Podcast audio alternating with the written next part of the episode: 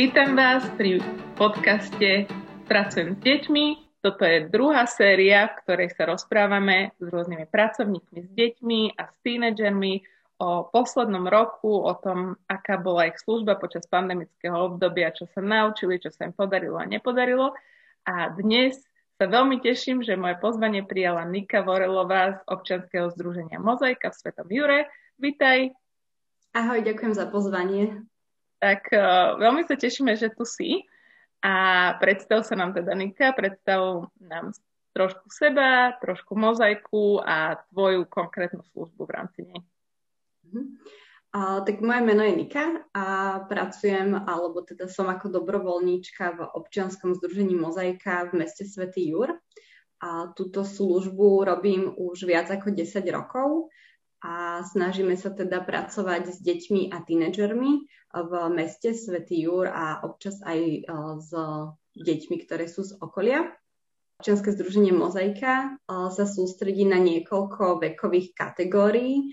Začína to detskými klubmi, ktoré sa venujú deťom od 6 do 10 rokov. Potom sú tu tínedžery, ktorí majú stredka Kempy, čo je skrátka pre klub elitných miestnych pubertiakov. A tu nás sú deti od, alebo teda tínedžery od 11 do 14 až 15 rokov. A potom máme službu pre stredoškolákov. A tieto stredka sa volajú Hydrant. A v posledné tri roky robíme aj stredka pre dospelých, ktoré sa volajú Spolko. Takže naše pokrytie je aktuálne, alebo teda bežne veľmi široké. A ja konkrétne som vedúca kempov a venujem sa teda deťom od 11 do, do tých 15 rokov. A ako teda táto tvoja služba s týmito mladšími tínedžermi vyzerala pred pandémiou? A čo ste, čo ste robili? A ako vyzeralo tvoje zapojenie? Takže kempy sú stredka, ktoré prebiehajú raz týždenne, väčšinou teda v piatok. Toto máme zaužívané už niekoľko rokov. Stretávame sa okolo 5.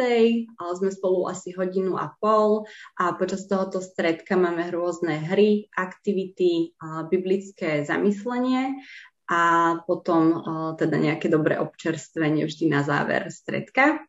No, a väčšinou teda máme účastníkov od tých 10 do 15, je taký priemer, čo chodia. A zároveň popri tom robíme rôzne také jednorazové aktivity, ako napríklad Vianočnú párty, alebo sa zapájame aj v rámci mestnosti do, na Deň detí, a kedy teda aj títo tínedžeri tam chodia za nami, lebo nás poznajú. A zároveň takým vyvrcholením vždy toho školského roku je potom letný tábor, kedy ideme na nejaký pobytový tábor v rámci Slovenska a sme spolu celý týždeň a znova teda sa venujeme týmto tínedžerom. Mm-hmm. Super. No a teda, čo sa stalo minulý rok v marci, keď prišla pandémia, keď sa zatvorili školy a ne, keďže teda celá táto vaša služba je kontaktná, a face to face, tak um, čo ste spravili, ako ste zareagovali? V tej prvej vlne, keď uh, teda sa uzavrelo všetko a zavreli sa školy aj všetky aktivity, uh, bolo veľmi náročné sa rozhodovať, ako budeme postupovať. Takže k tomu sme mali niekoľko stretnutí ako vedúci v rámci mozaiky.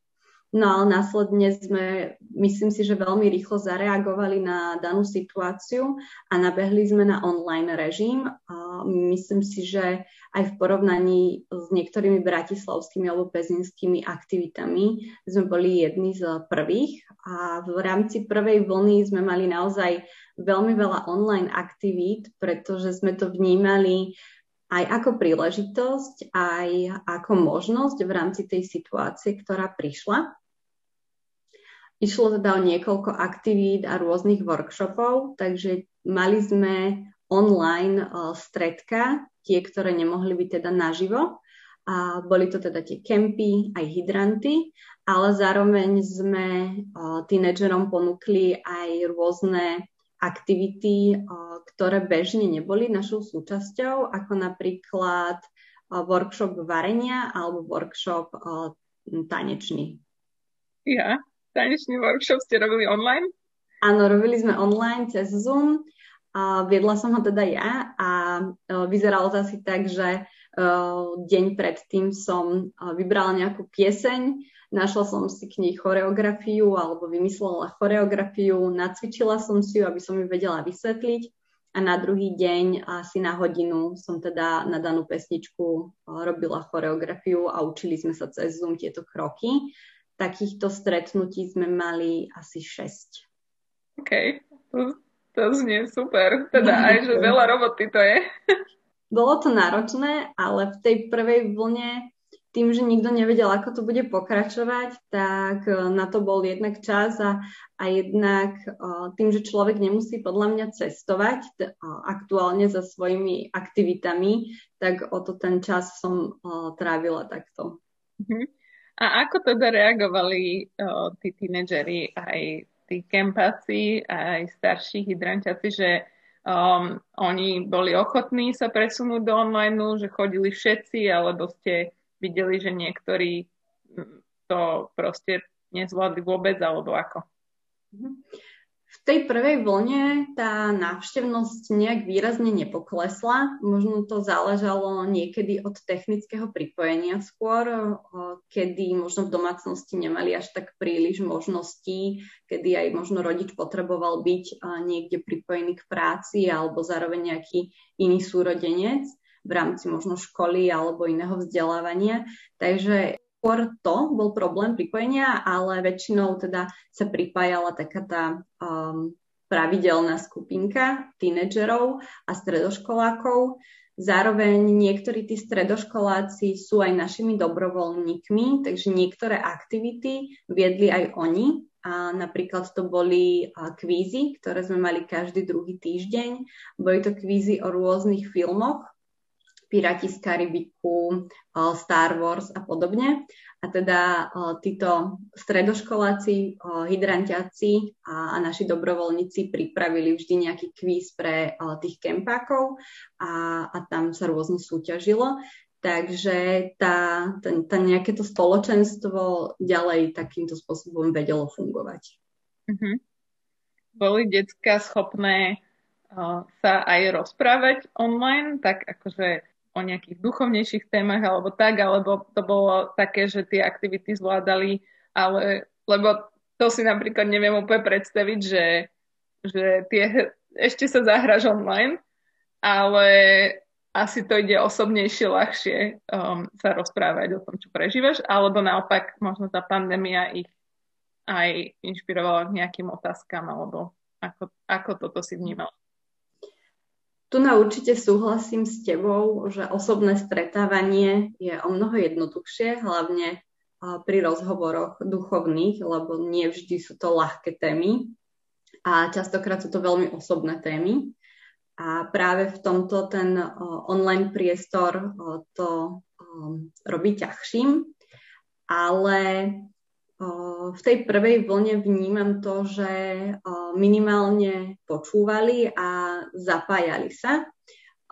V bežných stretnutiach po téme, po duchovnej téme, vždy mávame krátku diskusiu, kedy sa rozdelíme na menšie skupinky a teda snažíme sa s nimi rozprávať a možno tak vycítiť alebo prostrednícom otázok zistiť, ako tému vnímajú, ako to majú oni, a ako by to vedeli využiť do svojho praktického života, aplikovať tú tému. V tom online priestore sa veľmi nedá rozdeliť na tieto skupinky, aj keď aktuálne tie aplikácie už ponúkajú viac možností, tak na začiatku napríklad ten Zoom nemal príliš veľa možností, ako sa rozdeliť na menšie skupinky. Takže sme prišli práve o tieto osobné otázky a o možnosť osobne sa ich pýtať.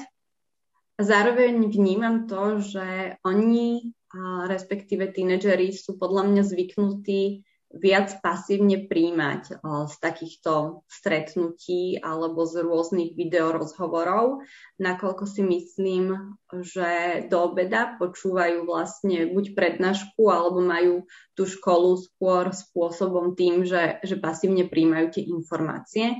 Takže veľmi podobne k tomu podľa mňa pristupujú aj vo svojom voľnom čase. a je pre nich prirodzenejšie mať o, skôr osobné rozhovory jeden na jedného. Hej. A to je proste presne to, čo ako keby vypadlo. Ale super, že sa vám podarilo ich takto zaujať mm, všetkými týmito rôznymi aktivitami. A teda povedz nám, že ako, ako to asi vyzerá teraz po roku pandémie, lebo teda prvá vlna mm, bola bola taká nárazová, nová a potom vlastne bolo leto, čo viem, že vy ste asi mali tábory normálne. V lete sme mali tri tábory, áno, jeden kempácky, a dva denné detské tu v Jure. Čiže tam ste sa videli a vyzeralo to tak, že teda zvládli sme to a teraz môžeme byť zase spolu a tak. No a potom vlastne prišiel tento školský rok a sme vlastne naspäť ešte v dlhšom lockdowne, ako sme boli minulý rok. Takže ako, ako vyzeral váš školský rok tento 2021?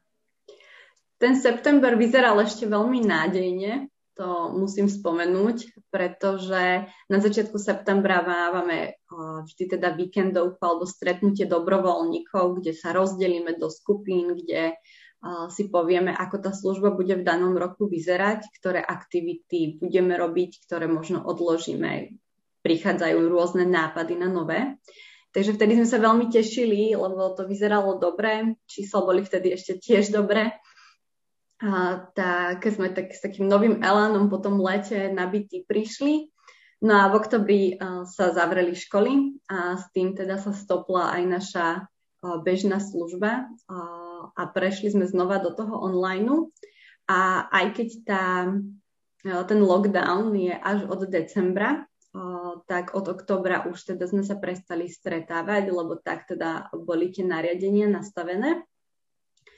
A v tej dru- druhej vlne to je o niečo náročnejšie, pretože tá motivácia a ten dôvod, prečo sa zapájať do tej služby, vnímam, že klesá aj u našich účastníkov a čiastočne aj u dobrovoľníkov, lebo je to naozaj náročné podľa mňa spájať prácu za počítačom, učenie sa za počítačom, rôzne písanie slohov, projektov a zároveň ešte aj tie stretnutia mať takýmto online spôsobom.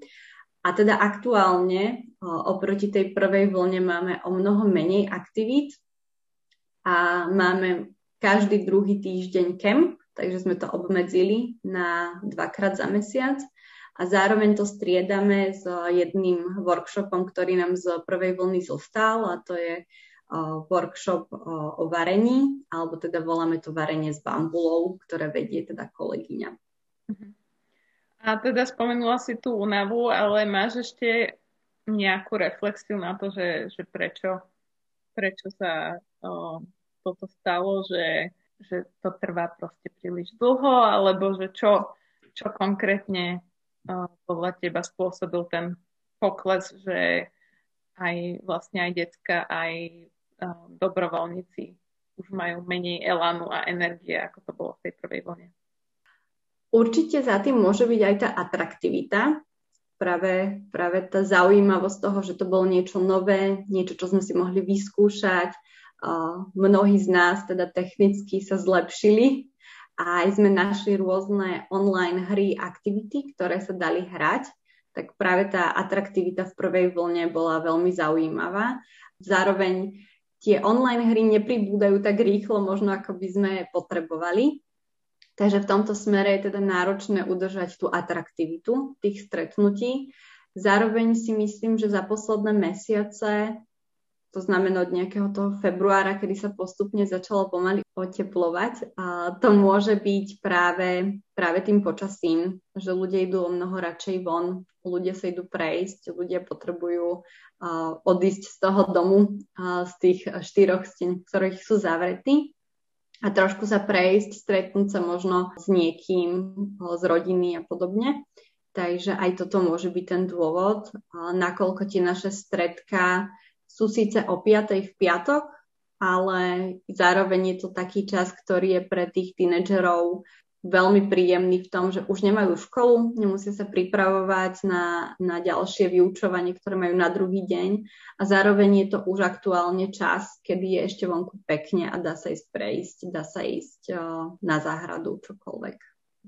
Čiže hej, že vlastne preferujú ten osobný kontakt, nebyť zavretý doma, nebyť pred počítačom, nebyť iba proste vo virtuálnom priestore, ale môže byť s nejakým jedným kamošom alebo presne v rámci rodiny na, na prechádzke. A to je úplne pravda, to akože vnímam aj ja, že proste to využiješ a preferuješ, keď máš teda na výber medzi týmito dvoma uh, spôsobmi. A, a asi je to je to aj pre nich dobré, že, že ste takí, že áno, buďte s ľuďmi naživo, že to je, um, to je podstatné, ale čo teda by si povedala, že ste sa tak naučili z tohto roka, že aj keď to možno bolo, že na začiatku nové, atraktívne, zaujímavé a potom teraz to tak akože spomalilo, aj tam viac vnímať tú únavu, tak e, čo sú, čo sú také veci, čo by si povedala, že by ste nemali ako služba, ako tým, keby nebola pandémia? Tak určite sú to tie technické zručnosti pre mnohých z nás. V rámci teda týmu väčšinou tieto veci nechávame na dvoch kolegov, Dominika a Milana, a oni rôzne technické zabezpečenie, ale aj tvorbu plagátov robia oni aj z takého dizajnového hľadiska, ale v rámci tej prvej a druhej vlny sme mali príležitosť aj my ostatní tvoriť nejaké plagáty a hrať sa s tou grafikou, takže v tomto smere sme si to viacerí vyskúšali. Zároveň pracovať s tým online priestorom, hľadať rôzne zaujímavé hry, aktivity, tvoriť tieto hry, aktivity. A tam si myslím, že mnoho z toho by sa dalo preklopiť potom aj do bežnej služby. Hm, a to si mi hovorila, že máš nejaké veci, čo by si nám mohla odporučiť, že čo ste sa naučili, čo bolo také zaujímavé.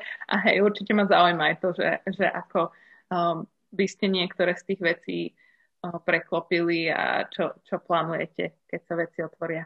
Tak v rámci možno tých aplikácií, ktoré používame, tak určite na tú tvorbu tých plagátov, ale aj rôznych iných aktivít sa dá využiť veľmi dobre Canva. Pracujeme s ňou práve asi posl- posledný rok, tak intenzívnejšie viacerí vedúci a za posledný mesiac a pol veľmi aktívne tvoríme rôzne kvízy prostredníctvom tohto programu na Instagram, kde teda máme veľmi vysoké zapojenie rôznych účastníkov, ale aj rôznych starších, ktorí už aktuálne pracujú, ale ešte stále si pamätajú na tábory a zapojili sa do rôznych týchto kvízov. Takže to je veľmi dobrá pomôcka.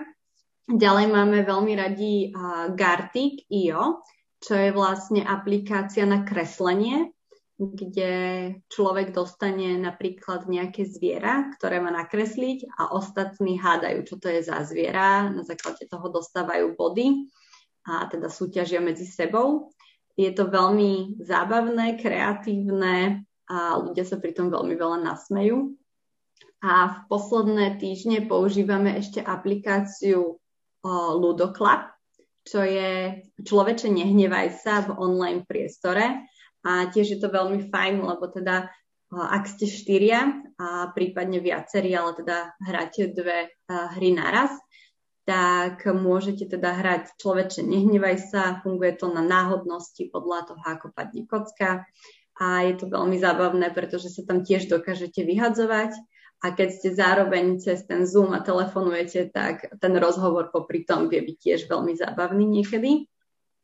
A čo sa týka tej duchovnej služby, tak v tomto smere určite najviac uh, používame YouVersion, kedy teda vieme čítať nejaký plán uh, spoločne a diskutovať uh, v YouVersion, alebo zároveň používame rôzne materiály, napríklad Poznaj a odovzdaj, kedy teda máme individuálne stretnutia, respektíve aktuálne telefonáty s našimi účastníkmi a rozprávame sa o tých rôznych témach. Uh-huh.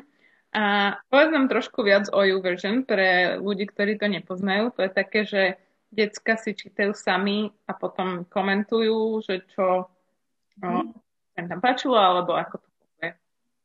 YouVersion je vlastne online Biblia, a, ale nie len to, je to v podstate celá aplikácia, kde podobne ako na Facebooku máte nejakú stenu, kde môžete zdieľať obrázky, môžete zdieľať verše, môžete si vytvárať obrázky s, veršem, s veršami.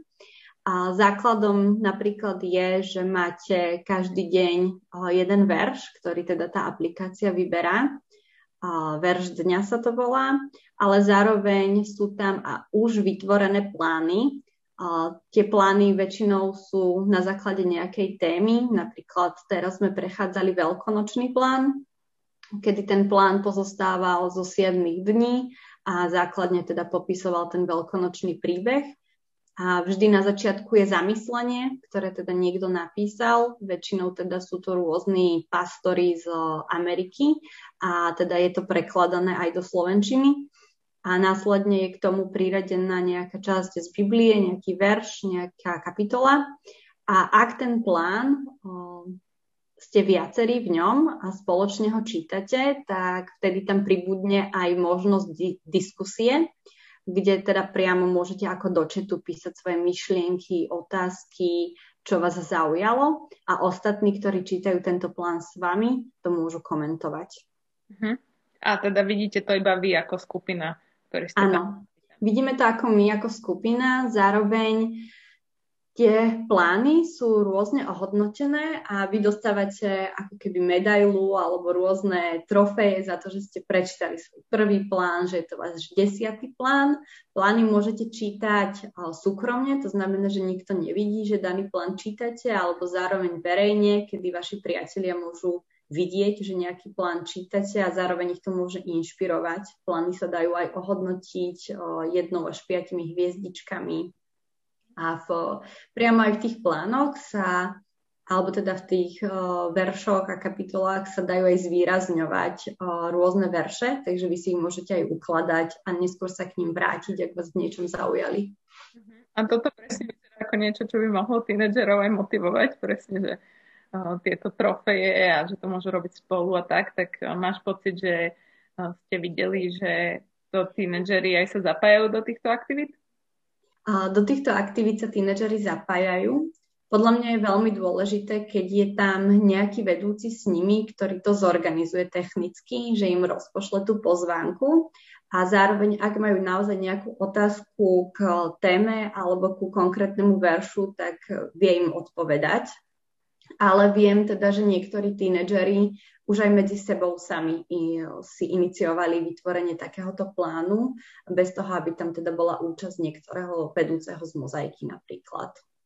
Že toto je potom také, že aj keď sa hambíš, tak nevadí, lebo to môžeš robiť vo svojom vlastnom čase, kedy ty máš čas, ale zase interaguješ aj s inými. Teda dúfame, že sa postupne budú eh, opatrenia uvoľňovať a že sa možno neviem, či tento školský rok vrátime k e, osobnej službe, ale možno, možno ešte na tých posledných pár mesiacov. A tak veríme, že budúci školský rok už budeme môcť byť spolu. Tak čo sú také veci, ktoré by si si ty osobne chcela nechať z tohto obdobia, alebo že čo sú, čo sú veci, ktoré o, si vieš predstaviť, že vám zostanú a že budú ďalej formovať vašu službu? Určite sú to niektoré aktivity, ktoré zaujali a zároveň si viem predstaviť, že ich vieme preklopiť aj do tej bežnej služby. Je to napríklad to spomínané varenie s bambulou, kedy teda každý druhý týždeň v stredu sa stretneme na Zoome, niekto si pripraví recept a teda spoločne máme pripravené ingrediencie a teda varíme tento recept a toto si viem predstaviť, že by sa vedelo alebo mohlo by sa toto diať aj naživo, kedy by sme sa napríklad raz za dva mesiace stretli, mohli by sme piecť vianočné perníky alebo nejaký koláč a podobne.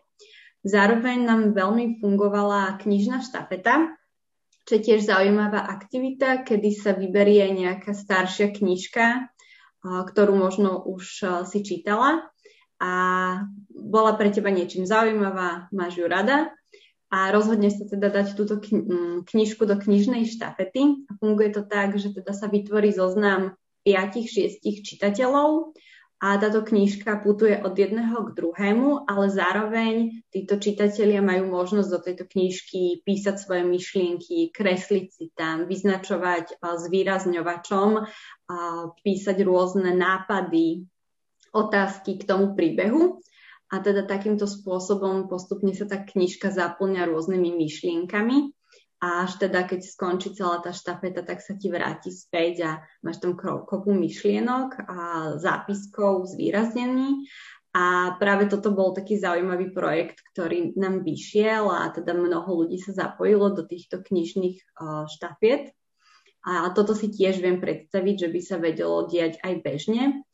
A zároveň pre ten hydrant sme mali vytvorené aj rôzne výlety, že oni nemávali teda tie pravidelné stredka v online priestore, ale keď to situácia ešte dovolovala aj nariadenia, tak raz za mesiac sa išlo niekde na túru, na Zochovú chatu alebo tu na, na Bielý kameň a podobne.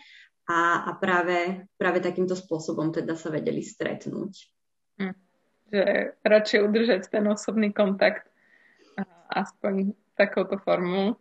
A v skutočnosti to sú výborné príležitosti na rozhovory, aj na tie osobnejšie rozhovory pri tom kráčaní. Takže to plánujete zachovať, hej? Áno, myslím si, že práve takéto aktivity uh, si zachováme. Super, to sú veľmi, veľmi zaujímavé inšpirácie tak e, ti veľmi pekne ďakujeme, Nika, a veríme, že sa vám podarí teda vrátiť, vrátiť sa do osobnej služby a že, že aj decka sa vrátia, že sa budú tešiť, že môžu byť spolu naživo, že nemusia byť, nemusia byť online pred počítačmi, že teda snáď možno vidia aj leto, nejaké tábory, to, to je potom taká inšpirácia do toho nového školského roka, že... Áno. Tak snáď to vyjde.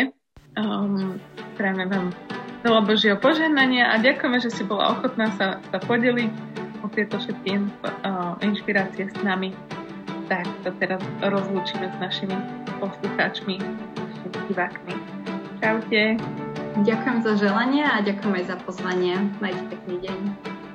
Čaute. Tento podcast je sponzorovaný občanským združením Scripture Union Slovakia a vyrobený pre potreby platformy Pracujem s deťmi.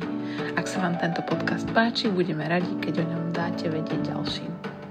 Ak chcete sledovať prácu platformy Pracujem s deťmi, nájdete nás na všetkých sociálnych sieťach aj na YouTube.